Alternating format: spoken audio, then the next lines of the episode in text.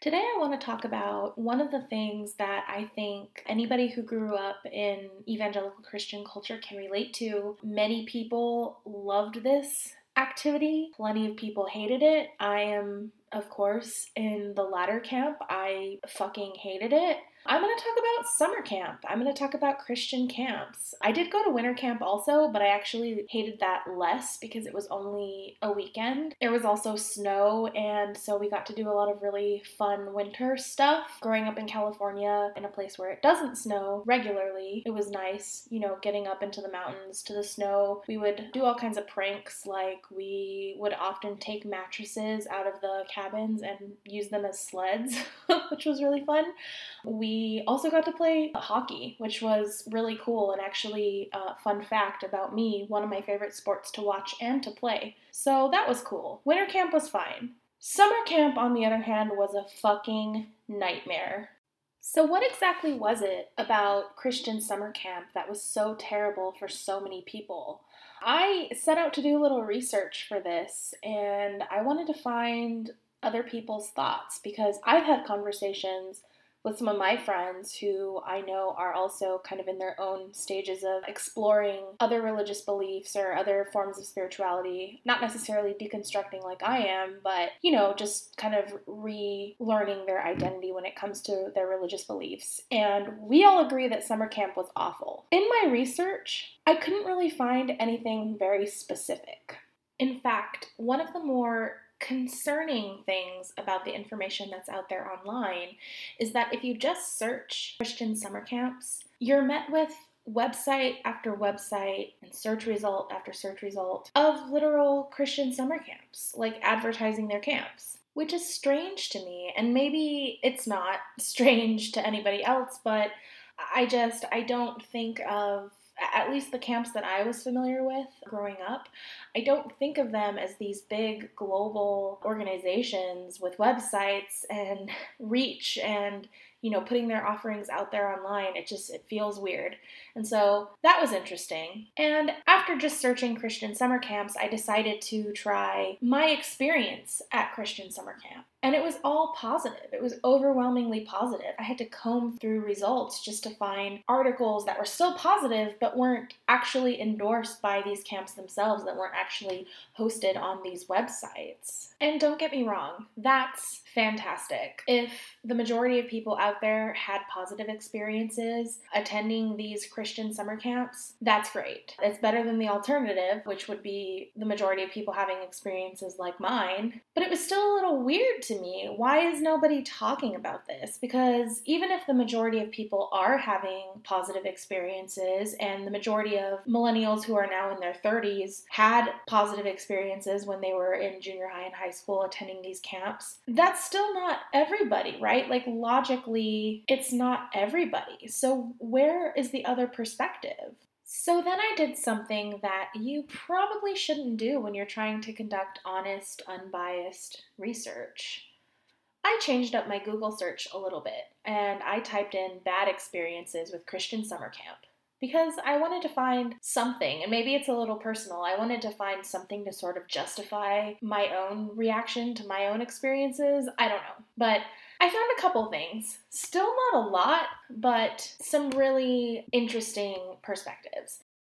And one of these perspectives is an article I read by an author named Katy Hershberger on a website called Long Reads. And it's all about her experience at an evangelical Christian summer camp, both as a camper and later on as a counselor.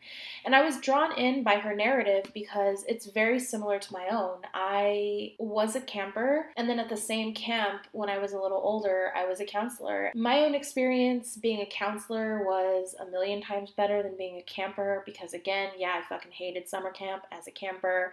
But it's still all just a really interesting experience. And reading Katy's story about what camp meant to her and kind of how that meaning shifted as she grew up it reminded me a lot of my own experiences, but also there were aspects of her story where I was just like, mm, can't relate. Like she really enjoyed it there for a while, and that's great. Again, even in a narrative that might not be so positive, she's still very honest about how meaningful her camp experiences were to her throughout different parts of her life.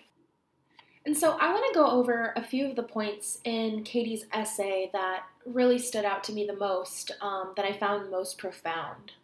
Uh, first and foremost, Katy makes it very clear that she was raised Catholic. And while there is a lot of overlap between Catholicism and evangelical Christianity, some of the basic tenets are very different. Um, and Katy goes on about how, you know, she was raised to believe that we're born with Christ inside of us and we're born, you know, close to God. While those of us that come from evangelical Christian backgrounds know that we're born into sin and we're born sinners and are doomed to hell until we uh, ask God for that relationship ourselves. And it's something very active as opposed to something that's a little more passive. And so Katy talks about this in terms of being surrounded by people who feel like they have to ask for forgiveness and ask to have this relationship with God while she's never had to do that. And she actually talks about a moment where um, one of the counselors kind of corners her and asks her if she's ever been saved, and she has to explain that she didn't realize she had to ask.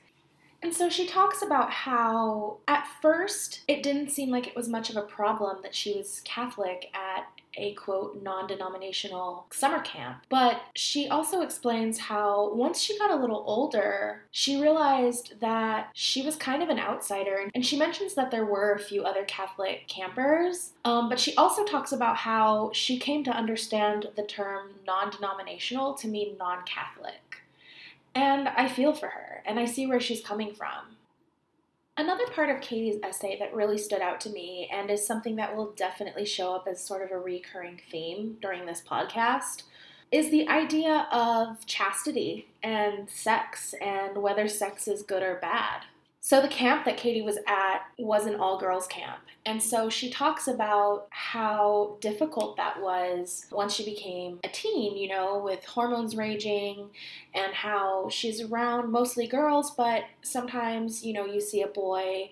Um, she mentions, like, maybe on the kitchen staff, or another camper's brother drops them off, and I thought this was a really profound statement to make. She talks about, you know, while some of her friends at camp were talking about how they didn't date, they courted, with the ultimate goal being to marry the person that God has chosen for them. She says, I just fantasized about having a boyfriend. And I think that that's something everybody who grew up in this culture can relate to when you're 14, 15, 16, you're not necessarily looking for a marriage. You're not looking for a lifelong partner. You might say you are because that's what the people around you in the church are telling you you should want. But at the end of the day, we're ruled by biology, and we all just wanted a boyfriend. And maybe you did want a husband. I was surrounded by very young girls who all they wanted out of life was to be a wife and a mom. And hey, if that's what you wanted, that's totally fine. But I think the more relatable approach is that we all just wanted a boyfriend. So, continuing this conversation, she gives a really interesting anecdote and i'm going to read it word for word because this this was so profound to me and i and i read through this and i just felt i felt like i was there. I felt like this could have been a conversation that i had. So i'm going to read what she says. During a cilt bible study we discussed how to react as christians to the temptations of entertainment one girl described the difficulty of liking the Backstreet Boys since they don't promote Christian values, citing AJ McLean's tattoo of the number 69. Because, you know, that's not good, she trailed off. We looked away as she spoke, drawing patterns into the dirt with twigs. Puffin jumped in. No, it's very good. Our heads shot up in unison. We stared at our counselor, a no nonsense woman in her 30s, mouths agape when you're married. I don't want you to think that those things are bad. They can be very good for people who are married. It was the most progressive viewpoint I remember hearing from her. Someone chimed in that the 69 tattoo was actually for his zodiac symbol, Cancer. Puffin then explained that astrology was a sin, and I remained confused and chastened. And this spoke out to me on multiple levels. First of all, just the simple fact that AJ McLean is the sexiest of all the Backstreet Boys, and 69 or Cancer, I'm here for all of it.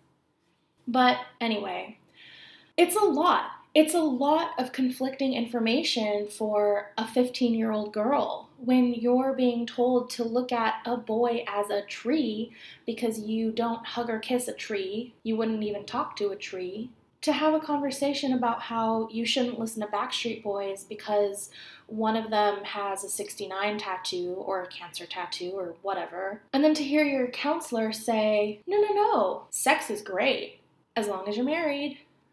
And I just, I read through this, I felt my own confusion and shame and sort of embarrassment well up. I'm 31 years old and I still carry that shame to an extent. And conversations like this are conversations that I've had, and they confuse me just as much as a 31 year old as they did when I was 16.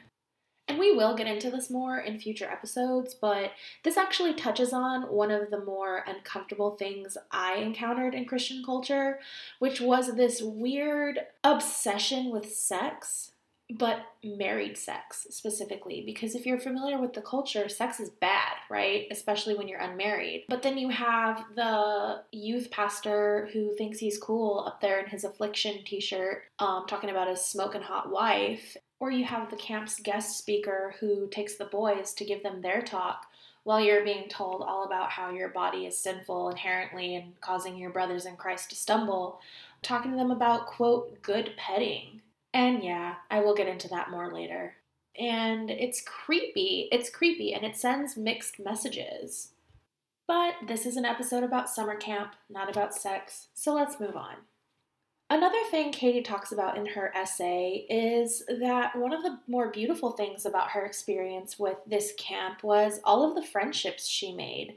And she talks about how there was this sort of unspoken sisterhood um, she, for example, she tells an anecdote about getting her period and walking around with, you know, a stain on her shorts.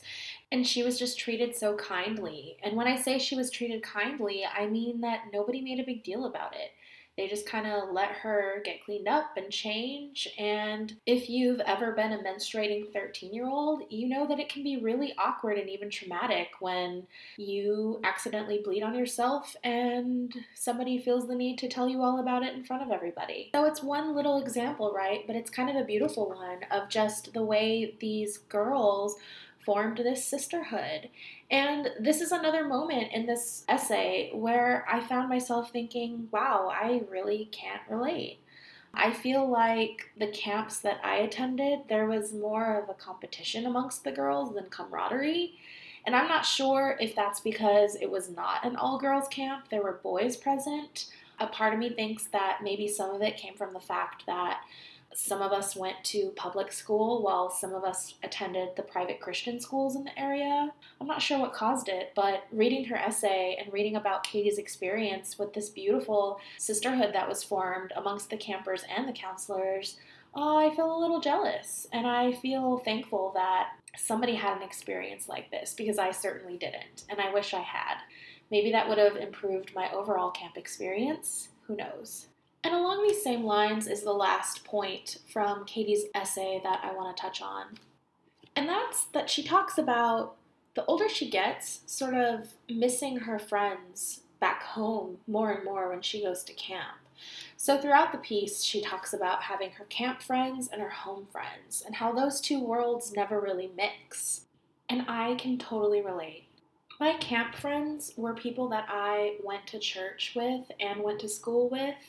Um, the girl that I was closest with, who I would bunk with and just kind of hang out with at camp, was one of my good friends at the beginning of high school, but we actually grew apart in high school.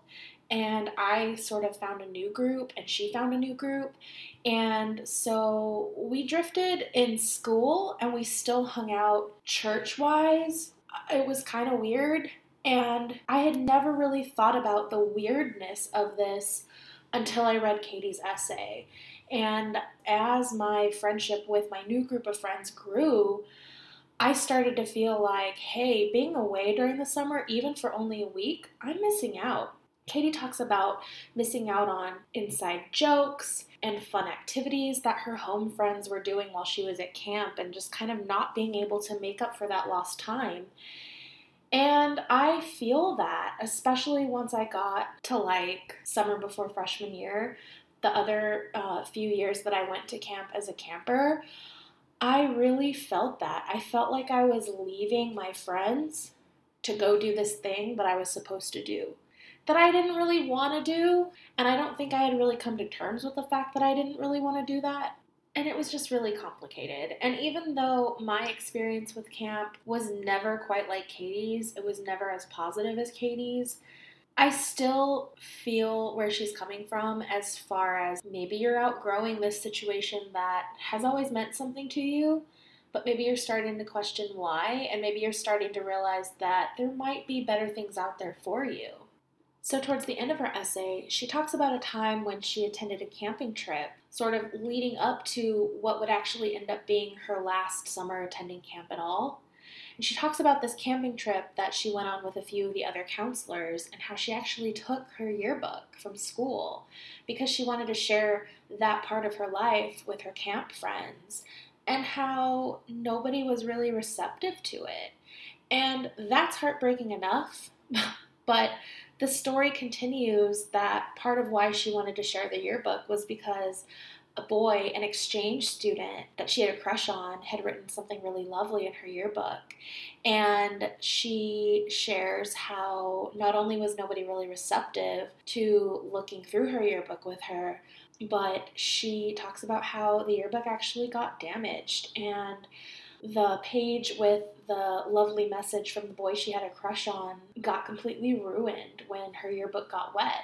And she talks about how the yearbook was inside her duffel bag and was actually the only thing that got wet and the only thing that got damaged. She thinks this is sort of a message from God and sort of a punishment from God. And I don't know, that whole story just absolutely shatters my heart. But the really interesting part comes next when she's traveling to camp, to camp camp for her last year, and she gets lost. She explains that she's one of the few counselors who drives her own car up to the camp. And I believe, if I remember correctly, she says this is the first year she's driving herself. And she was trying to use MapQuest directions and she got lost. And I'm just reading her story, thinking to myself, okay, you thought the ruined yearbook was a sign from God, but this feels like a much bigger sign. And she didn't really touch on that. And maybe that's just the way I see it in my position, totally removed from the situation. I don't know Katy in real life. Um, I would love to have a conversation with her sometime, but I don't know her in real life and I don't know the rest of her story literally all I know is what I learned from her by reading this essay. But I just, I think that's so incredible. I mean, I feel for her. I feel for little 17 year old Katy who got lost on her way to this place that meant so much to her for so much of her life. That must have been really scary and must have been really frustrating. But yeah, I, I do see that as a sign. So, yeah, Katy's essay is called Losing My Religion at Christian Camp and I will link to it down below and I highly recommend checking it out if you found any of these points at all relatable. Highly recommend giving the whole thing a read. Beyond Katy's essay, when I was searching for experiences with camps that were a little more in line with my own, I did find a couple articles written by people associated with camp and or Christian culture. And these articles were more like if you had a bad experience, Here's why. Here's what you did wrong. One basically blames you for not being positive or enthusiastic enough. Um, the person who wrote it, presumably a person, it does not even have uh, an author listed, which is funny. Um, they basically blame you for having a bad attitude if you had a bad experience with summer camp, which is just so problematic. I mean, take a little ownership, take a little responsibility. If people are not having a good time at your camp, ask yourself why. But I don't want to pay too much mind to this article, although I will link to it below because it is something. It's literally called Four Reasons I Had a Horrible Youth Camp Experience. It has an affiliate disclosure, so somewhere on this page there are Amazon links, I guess. I don't know. And it's on a website called ChristianCampPro.com. So there's really not much to be said for this article, if you even really want to call it that. Um, just know that if you had a bad experience at a Christian summer camp, it's all your fault apparently. You would think that if anyone could, the guys over at Christian Camp Pro would be able to take a little accountability, but I guess not. And now the next article that I found, which feels a little more sinister. And here's why. On the surface, Justin Deeter's article on the five potential dangers of youth Christian camps that's what it's called. Danger is a strong word, and it's really interesting the way that he's using it because as you look through his list and read his article, again, these dangers are not brought on by the people running the camps or the people charged with taking care of the kids attending the camps. These supposed dangers, as Justin describes them, are pretty much all the fault of the person attending the camp, which is already bad enough, but don't worry, sweetie, it gets much, much worse. Justin Deeter's list of five potential dangers of Christian youth camps is fascinating and is frankly a great example of the cognitive dissonance that exists in Christian culture in general. It seems to me that this list was put in place for parents because he talks about how you can avoid these potential dangers by choosing a good camp. And he also says that you must spot these potential dangers because if you don't, it could potentially lead to destruction in the spiritual lives of your students. So, yeah, this is definitely aimed towards parents, caregivers, maybe youth pastors, youth leaders, people who are in charge of deciding where the kid goes to camp. So maybe that setup softens the blow a little bit, but this list, for the most part, is still very clearly placing the blame on the camper if their experience doesn't quite live up to their expectations, or even worse, if they're harmed, if they experience one of these, quote, dangers and it does put their spiritual life in jeopardy, it seems to me like the blame is on the camper, and that just does not sit right to me. So let's get into this list. The first thing on the list that Justin Deeter describes as a potential danger of attending a youth Christian camp is something he calls the Christian bubble.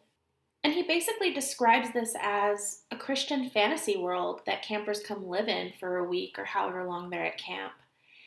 And he talks about how this is a fantasy because everybody there has the same beliefs, right? They're all, quote, living for Jesus.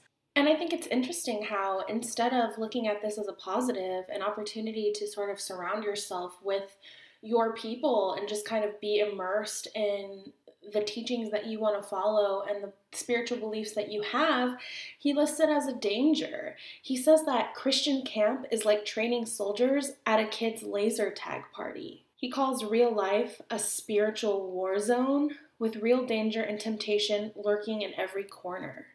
So, if that's how you feel, why not take camp as an opportunity to teach kids how to make good choices? Make the right choices for them and their experience. For me, we were never allowed choices. We were never taught anything.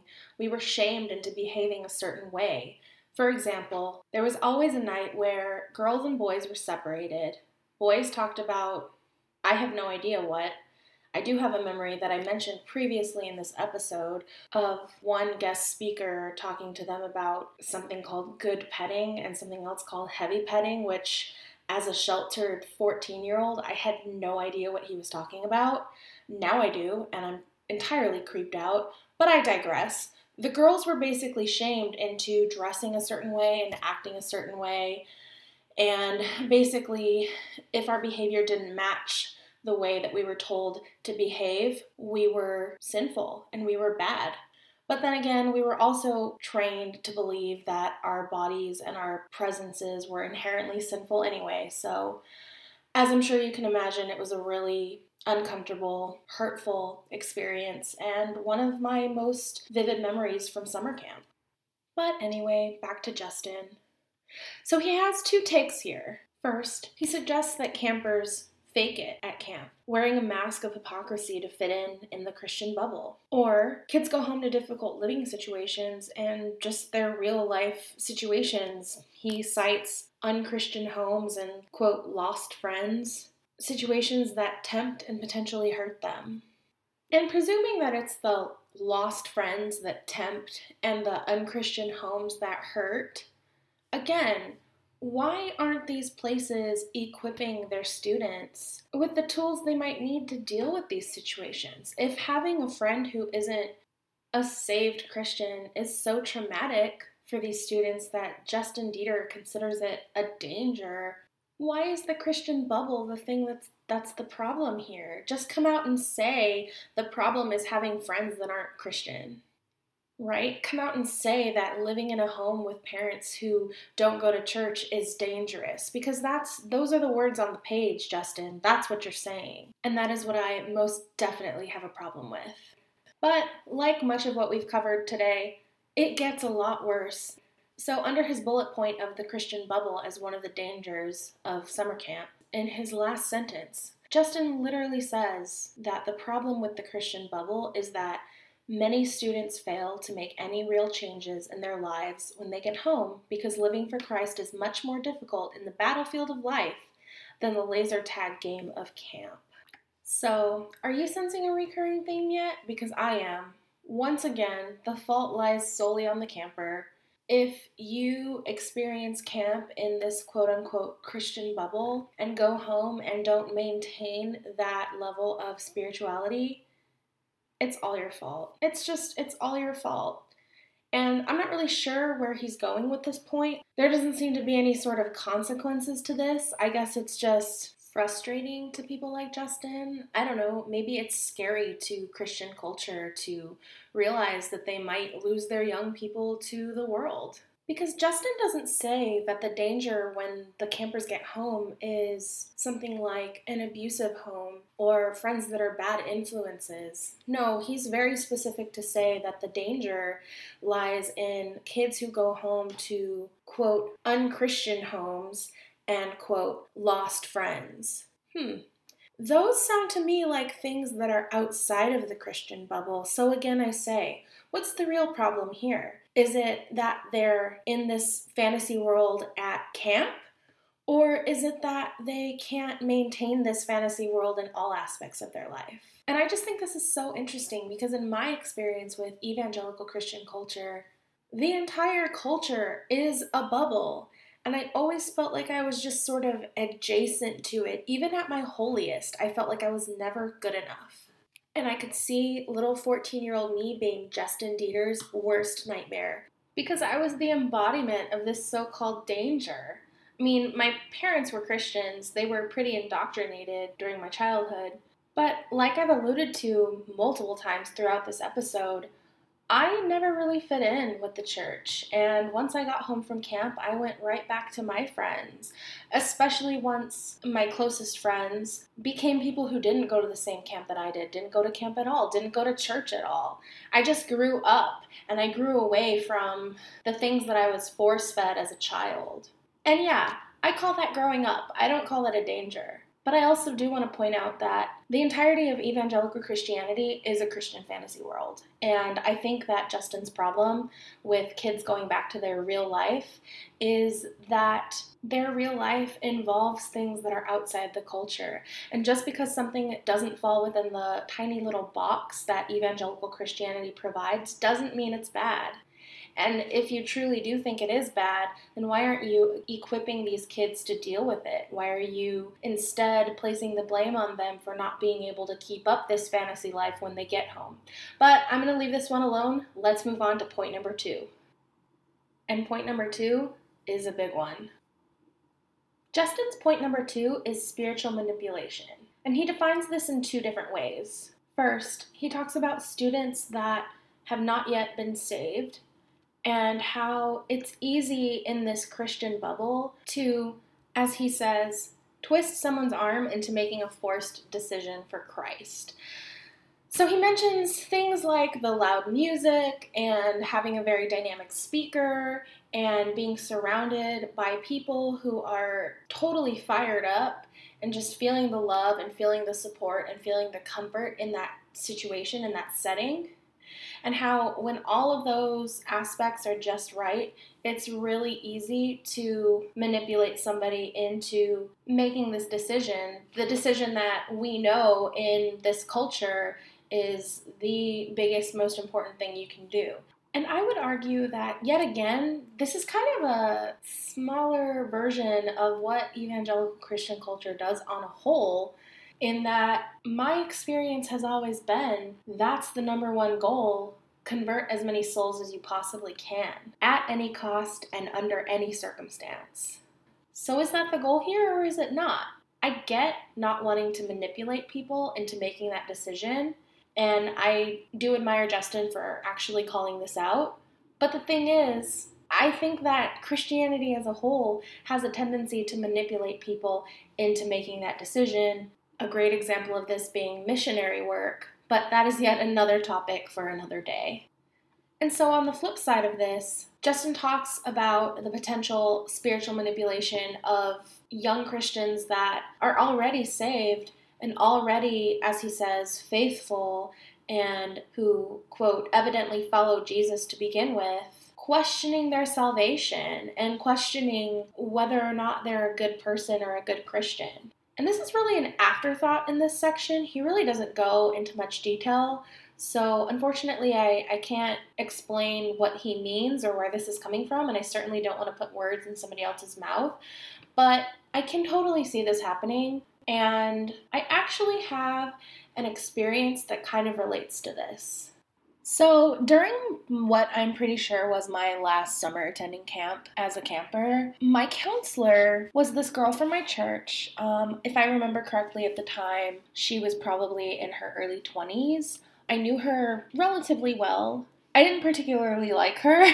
um, she was always kind of mean and kind of rude and stuck up, but she was nice enough and she was fun as a counselor. So during this quintessential infamous last night at camp, the one where the spiritual manipulation really comes into play, while we were all participating in this very exhibitionist attempt at worship and all of that, it really is a huge production. It's really kind of frightening. I noticed that she was sitting off to the side with her brother and she was crying. And he was kind of consoling her, and, and I could see that they were talking. And I, you know, I was kind of thinking to myself, wow, I hope everything's okay. You know, I hope it, I hope they didn't get bad news or whatever. Well, after the service, when we were all kind of circled up with our uh, individual cabin groups, her brother, who I should mention was only two years older than me, so younger than her, um, approached our circle and kind of encouraged her to share with us what they had been talking about. And nosy little me, I'm like, ooh, yeah, I gotta find out what's going on, right? As it turns out, during the very emotionally manipulative last night at camp, where we're all supposed to confess our sins and rededicate our lives to Christ, all that, she felt the need to share with her brother that she had committed the ultimate sin as a young Christian woman she had sex. She was no longer a virgin. And he encouraged her to tell us all about it so as to set a good example for us. Or rather, an example of what we're not supposed to do. So, yes, friends, not only did she tell us all about how she lost her virginity, she was guided to do so because she first told her brother all about it. Because, and this is yet again another topic for another day, virginity is heavily tied to patriarchy and evangelical Christianity, and most often seen as something that our dads are in control of. But what do you do when you're in this situation at camp and you just you just feel so called to confess and your dad's not there? Eh, your brother will do, right? And this is by far one of the weirdest things that ever happened to me at camp. I am sitting here telling the story to strangers 16 years later, so obviously it stuck. And I think that this actually might have been one of the first moments in my life where I thought, this is weird. Why am I in this conversation? Why am I sitting here listening to this person talk about this? Why did she feel the need to tell her brother this? Why did he feel the need to make her tell us this? And it was just all bad. It was all bad. So, this spiritual manipulation really happens, and it manifests in some pretty insidious ways, and it can be really damaging to young people. So, yeah, I, I, guess I have to agree with Justin that the potential spiritual manipulation that can happen, and often does happen, that's the part he misses, at camp can be really damaging. It can be really dangerous. Justin's third potential danger for summer camp is conviction that's confused by emotionalism. He recalls one of his students asking about a fellow campgoer. The student asked, Why does this girl get emotional and cry every year at camp, only to go back to living in sin as soon as she returns home? I would answer that that's called being human. But Justin goes on to explain how emotional of an experience camp can be. And he says, It is so easy to confuse an intensity of emotion as a true spiritual experience. He seems to have a real problem with what he calls worldly grief.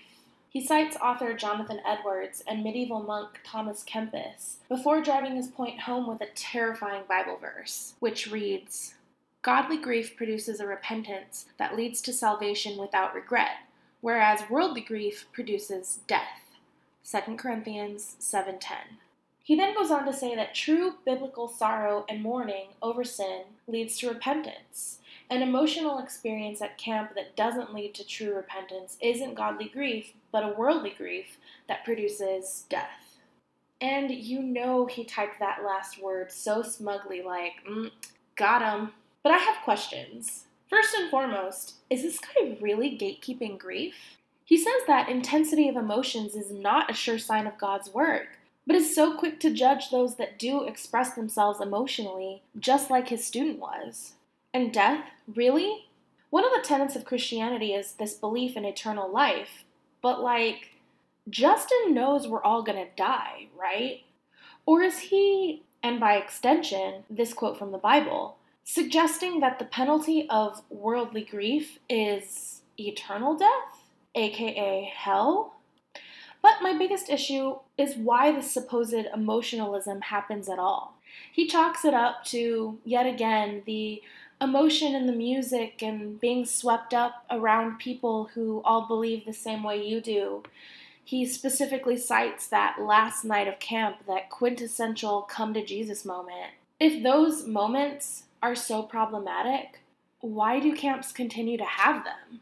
If emotionalism, as he calls it, is potentially so dangerous, why create it? Why encourage it?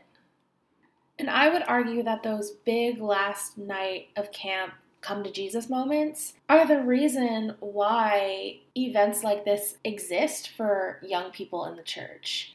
So I don't understand how Justin is able to call this a potential danger without seeing that this danger is inherent to evangelical culture. Again, one of the biggest, most important aspects of evangelical Christianity is this recruiting people, this converting people, one of the Bible verses that is forever seared into my brain, no matter how far I deconstruct, is the one about the Great Commission and how we're supposed to go and make disciples of every nation. Um, I remember hearing kids my age at 12, 13, 14 talk about how they dedicated their life to Christ when they were three how they said that prayer when they were three years old. And the common denominator in all of those stories is that they were that they were led to by their parents that they said that prayer under the guidance of their parents. Young people in evangelical christianity don't have a lot of choices don't have a lot of options for themselves and don't have a lot of opportunity to learn and to explore their beliefs on their own. So the culture needs these emotionally manipulative, spiritually manipulative events like camp because it helps keep the young people in line and it helps keep them on what they consider the right track spiritually. I mean, think about my counselor that summer. What would have happened if she didn't feel the need to tell her brother about her horrible indiscretion? maybe she would have gone on to not end up marrying the first person she had sex with. And yeah, that's a true story. So people like Justin can call it a potential danger all they want. At the end of the day, people like Justin also deep down know that events like this are necessary to make young Christians act the way they think they should. And I know this is a bold statement, but it's a statement I stand by based on my own personal experiences and the experiences of the people around me. It's one I stand by. Justin's fourth point, and the last one that I'm going to touch on, is that camps perpetuate a roller coaster Christian life. To Justin, this means that the group he calls immature Christians experience the high of being at camp, in the Christian bubble, if you will, but then lose that joy and desire to follow Christ when they get home. He explains that people with this mindset look forward to the next high, the next camp, the next retreat, conference, mission trip, etc., to feel close to God, and, quote, hope the momentum of the last event carries them up the hill to the next one. And again, I have some questions. Is it that the supposed high of camp is a bad thing? Or is it that your religious institution can't hold the attention of your young people otherwise? But Justin goes on to address this, kind of. The last paragraph of this section reads This sort of inconsistency long term can be very damaging to our spiritual lives. We must help our students learn how to follow Jesus every day and not depend on big events to get them through. We must teach them the discipline of studying the scriptures, the habit of prayer, and the priority of regularly attending worship and participating in the life of the church. And I just, so then do it. Teach them. Yet again, this seems to blame campers, in this case, quote, immature Christians, specifically, for what is very clearly a shortfall of the church. Teach them to do all those things. If those things are important, which I can see how those things would be important to any religious belief, teach them how to prioritize those things, teach them how to enjoy those things, or better yet, make those things enjoyable and make them practical for these young people and other immature Christians to participate in. You know, growing up, I had friends that attended youth group but didn't come on Sunday mornings. And yeah, the church probably looked down on them.